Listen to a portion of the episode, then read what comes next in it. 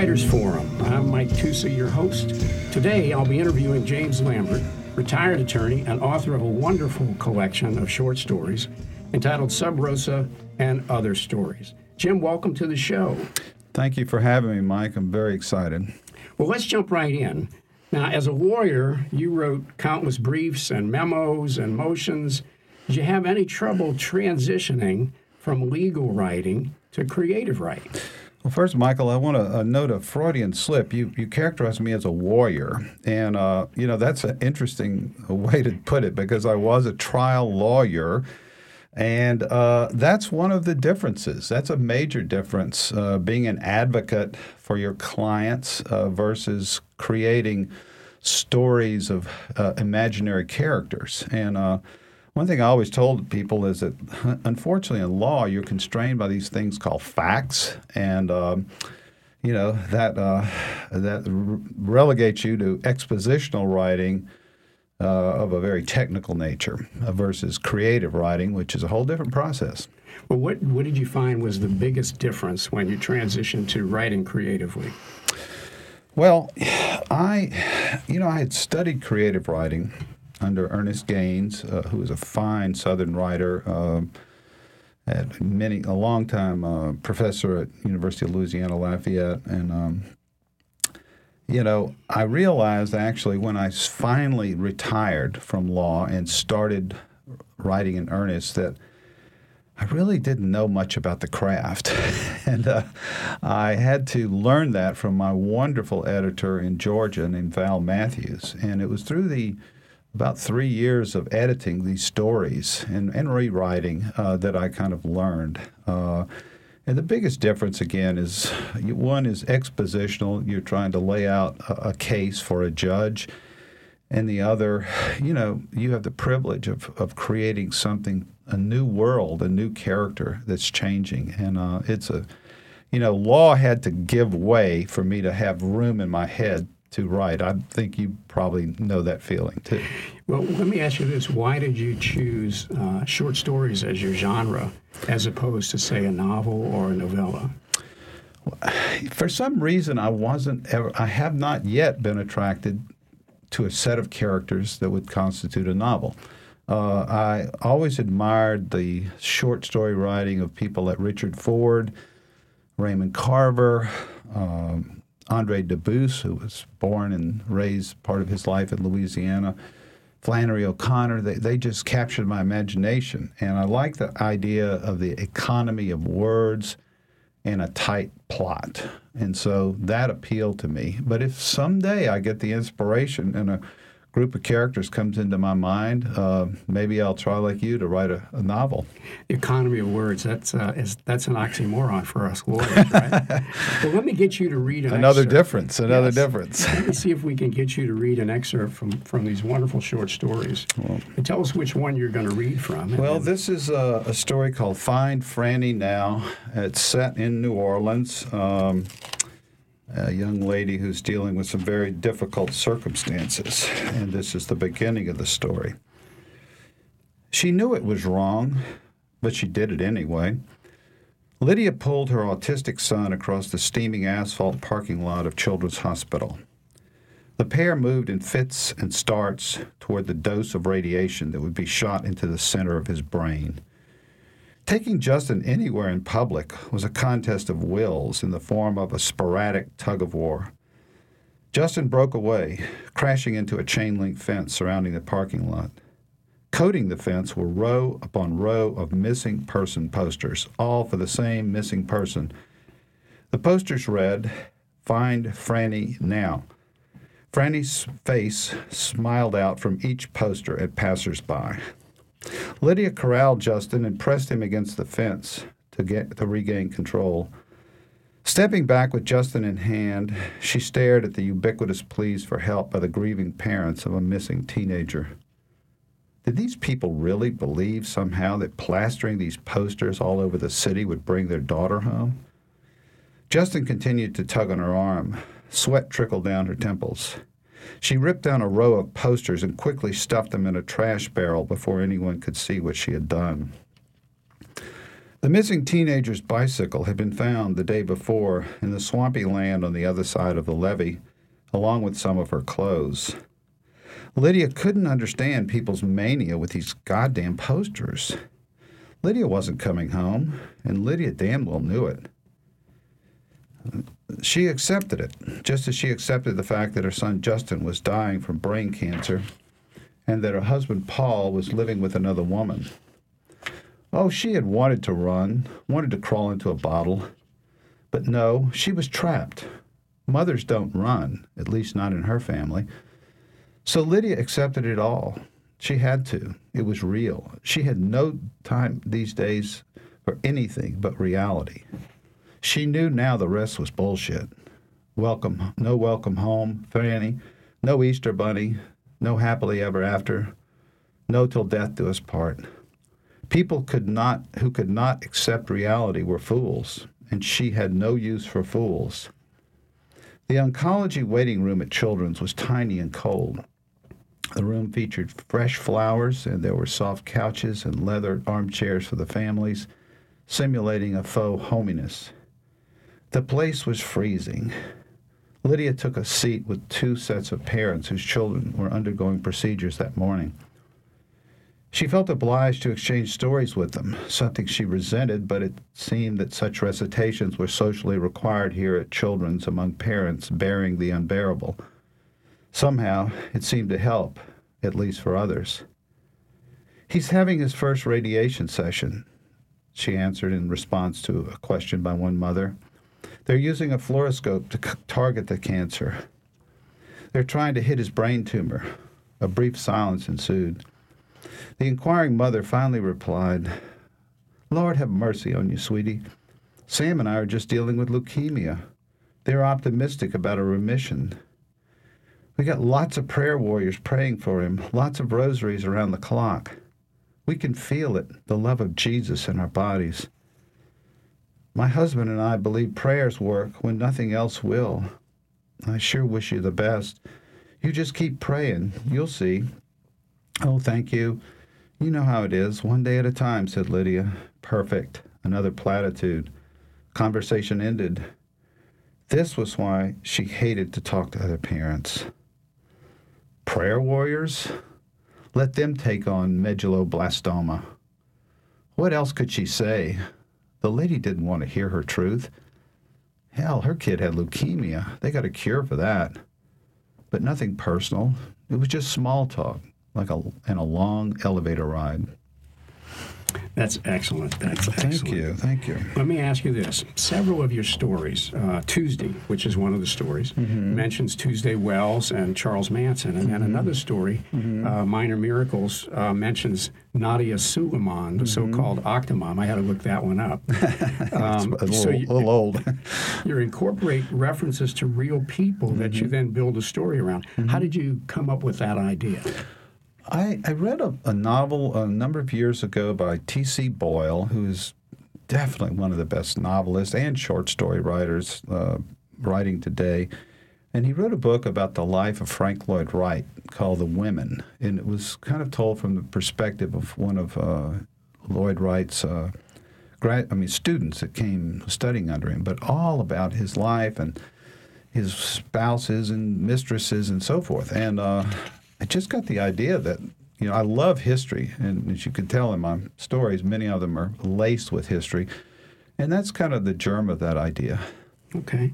Are any of the characters that you've written about in these short stories autobiographical? Okay.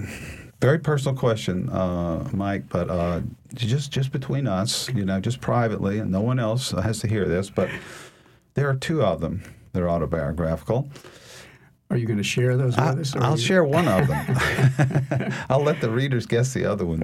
Uh, the uh, one that is autobiographical uh, that I'll tell you about is Hobby Shop, about a uh, young boy who wants a gas-powered model airplane, like when we were young, that used to fly around on strings. And uh, his father is wants some other things for him. It's called Hobby Shop, but uh, yeah. Are other characters composites of, different people you know? Oh, uh, well, certainly. I think every writer, you know, has to. You know, many of these stories uh, come from a nugget of truth that I've heard. I've heard someone tell a little bit of a story. I met someone on a motorcycle ride, and I heard their story. I saw something like, for example, Lucinda came from a, a ride I took in Arkansas where I saw uh, an ad for someone who would kill wild hogs and uh, pictures of these gigantic you know, wild hogs in Arkansas. So I wrote a story about just starting with that little nugget. That's a great story, too. Mm-hmm. Thank you. So I've also heard that a good character, uh, at some point, if it's mm-hmm. created right, will actually kind of take over the story and start to write it for you. Is that also applicable with short stories? Well, I think so. I, you know, um, when I thought about the concept, um, I, I thought of a couple of stories that started with characters and you know i for example i heard a nugget uh, or uh, from somebody and i started with that nugget and, and that character in the very beginning of the story. I didn't know how the story would unfold when i started writing it but i knew that nugget was true. And that's an anchor at the beginning of the story. And i'll give you two of them one uh, is called slab city and um, it's about a lady who lives a very organized life in northern Arkansas, and she's a stalwart of the Episcopal Church there, and uh, everything in her life is organized, except she's got this wayward son. And, um, you know, she finds out some terrible news at the beginning of the story, and then she goes on a journey, and I did not know where that journey would take her uh, I did hear that little nugget about this woman on a on a motorcycle trip. Uh, sadly, I had to give up motorcycling a few years ago after I had my first wreck. So uh, that story, that story, by the way, reminded me a little bit of Into the Wild. Yeah, it's yeah. just a little bit of the, the flavor of that. It's also yeah. very well done. Yeah. Are there? So you have these different short stories. Mm-hmm. Are there any recurring themes, uh, you know, a thread or two that you feel uh, binds the stories together? Well, one of my old high school friends, uh, who was a former police chief in Shreveport, Louisiana, uh, read this collection. And it was quite interesting you asked that question because I personally did not realize that there was an arc or there was a commonality uh, in these stories. And uh, my friend uh, told me, he said, Oh, I got to the last story, which is called Sub Rosa. And then I realized what you were doing this whole time. And I, okay, so I, as a debut author, I just when I was organizing this book, I, I just chose Sub Rosa because I thought it was an interesting title. And I had seen a collection of Raymond Carver's stories where he put the title story last. So I said, okay, I'll put Sub Rosa last. uh, so Sub Rosa, uh, the meaning of Sub Rosa, back in the Greek and Roman days, they would choose a room in a house and they would paint roses on the ceiling. And if something was said between two people in that room, it was to be held confidential. It was a sacred trust between friends. So the meaning sub rosa, uh, we have a figure of speech, meaning you know there's something secret or confidential about this story, and that plays a part in the particular story called sub rosa. But so my friend Jimmy, after uh, reading this, said, "Oh, I see all these stories. All of them are kind of little secret stories about the lives of these characters." And in a way, they are. Uh, there's some stories about hidden history, which we'll, I'll talk about in a minute, probably about the hidden history of our land, of uh, things that we don't want to remember. But these are also personal stories uh, a lot of one of my friends in Denver said all these stories were about trauma, Jim. and so I said, well, you know, if the story is everyone lived happily ever after and lived in peace, the end, you know, you're not going to read that story. so I guess all these stories are about pain and in some degree, uh, and things that might otherwise not come out except in fiction.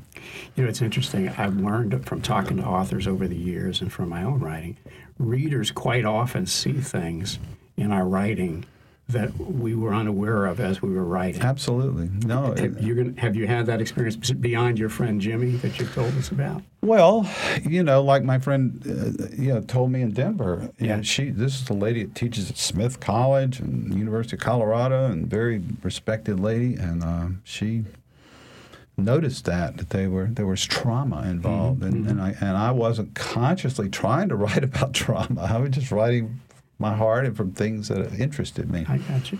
Well, you know, there, you mentioned this when you were answering earlier. There are several historical references in your mm-hmm. stories. Mm-hmm. Um, in the town named out of spite, you reference the Colfax riot of 1873 in Grant mm-hmm. Parish.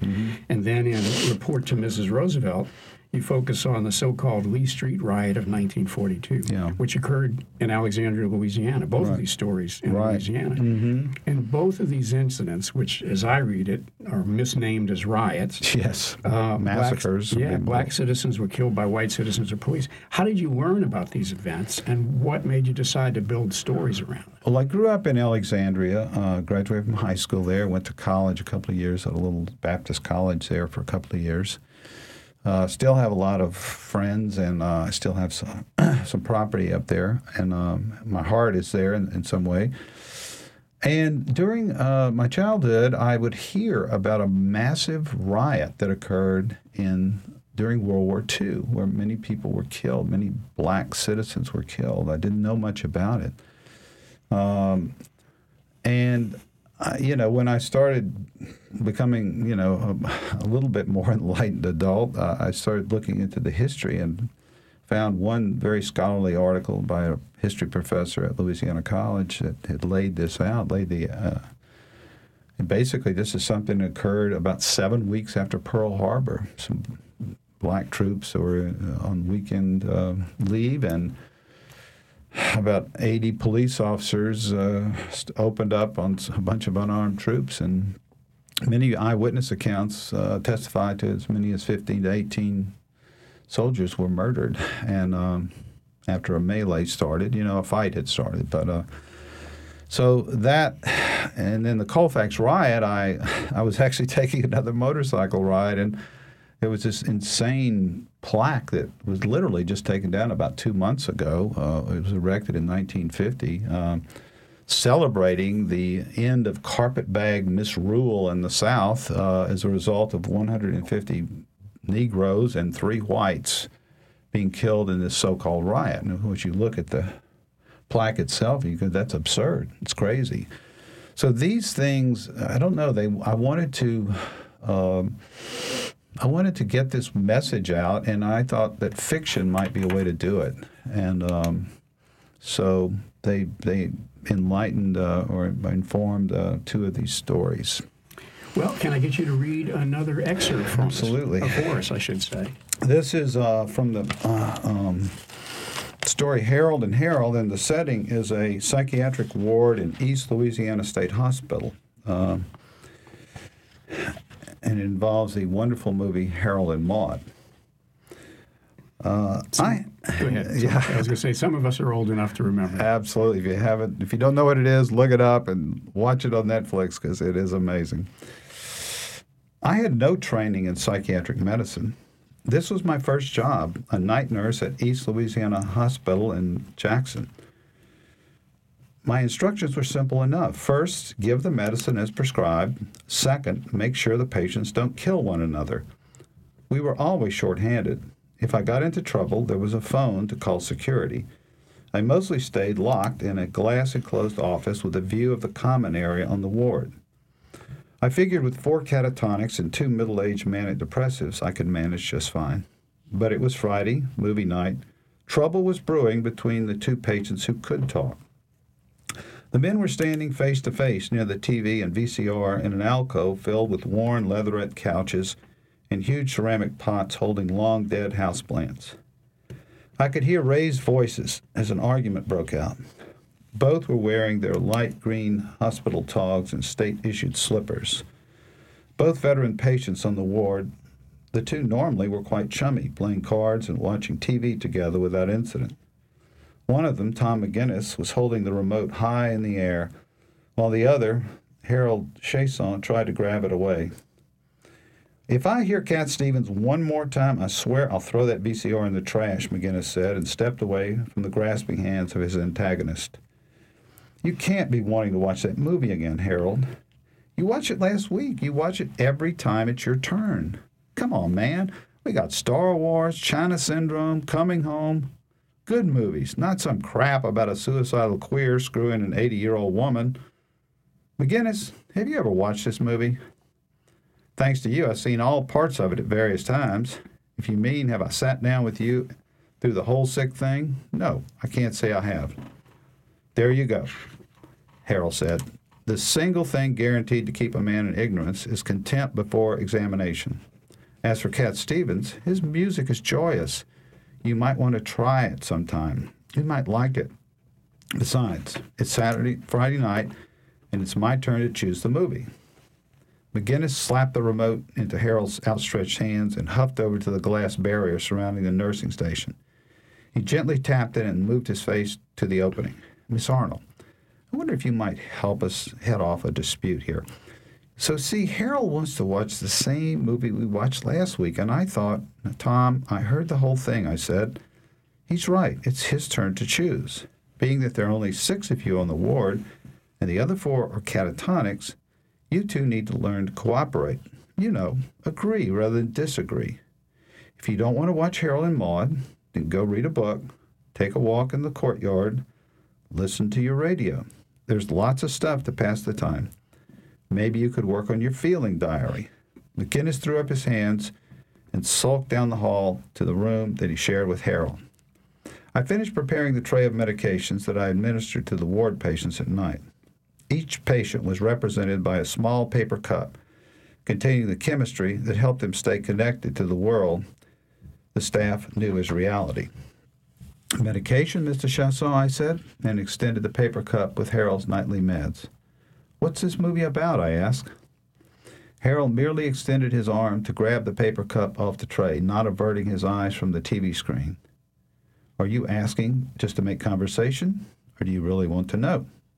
He pressed pause and turned his huge green eyes toward me for my response. Maybe a little bit of both, I said. It looks like from the 60s or maybe 70s. Harold rubbed his chin as if he was stroking a beard that once graced his face. How old are you, Miss Arnold? Twenty, but I got my LPN. Hmm, I see. But I was only asking your age. He tapped his pointer finger on his cheek. His green eyed stare continued. I looked down at my chest to make sure my uniform hadn't popped a button. You were five, he said. Pardon? I was what? The movie was released in 1971. You were five. It's the only thing keeping me from tying my bed sheets together and hanging myself. So I guess you could say I adore it. It's about life, Miss Arnold, and the reasons we carry on rather than giving up. It's a classic. You want to watch it with me? Thank you. Yeah, thanks. Let me ask you this: When you're writing a short story, you know you talked about editing and rewriting and re- mm-hmm. rereading. Yeah. How do you know when a story is finished, or do you ever know when a story's finished? Well, Joyce Carol Oates, who I I love her short stories. Um, some of her novels are a little too uh, creepy for me to enjoy. she is a hell of a writer. But I watch one of these uh, master classes. I'm subscribed to that, and one of the ways I learned this craft is watching these great videos. Salman Rushdie and Neil Gaiman and Miss Oates, and she said, "End when you've said enough." Now, you know, that's nice, but I would say this too: uh, end when your character has changed. That's uh, Can you explain that a little bit more? well, I mean, you know, every you know, my goal is just to try to tell something interesting and keep the reader wanting to read. Right. And you know, from all of these great writers, I get the message that you know what keeps people reading is conflict and change. And the conflict, of course, leads to the change. and you know, once a character has changed, you know, maybe the story is winding down. That's a at that great way to point, put it. You know, yeah. All right, I'm going to switch gears on you completely here. Okay. And in our last few minutes, ask you about something I read, and that is that you're involved in a prison ministry. Uh, it is called Kairos Prison Ministry. I've been involved in, with it since 19, I mean, excuse me, uh, 2001. Uh-huh. And uh, it is a program in about 35 states, but uh, we put on these uh, really intense uh, spiritual retreats at the maximum security facilities.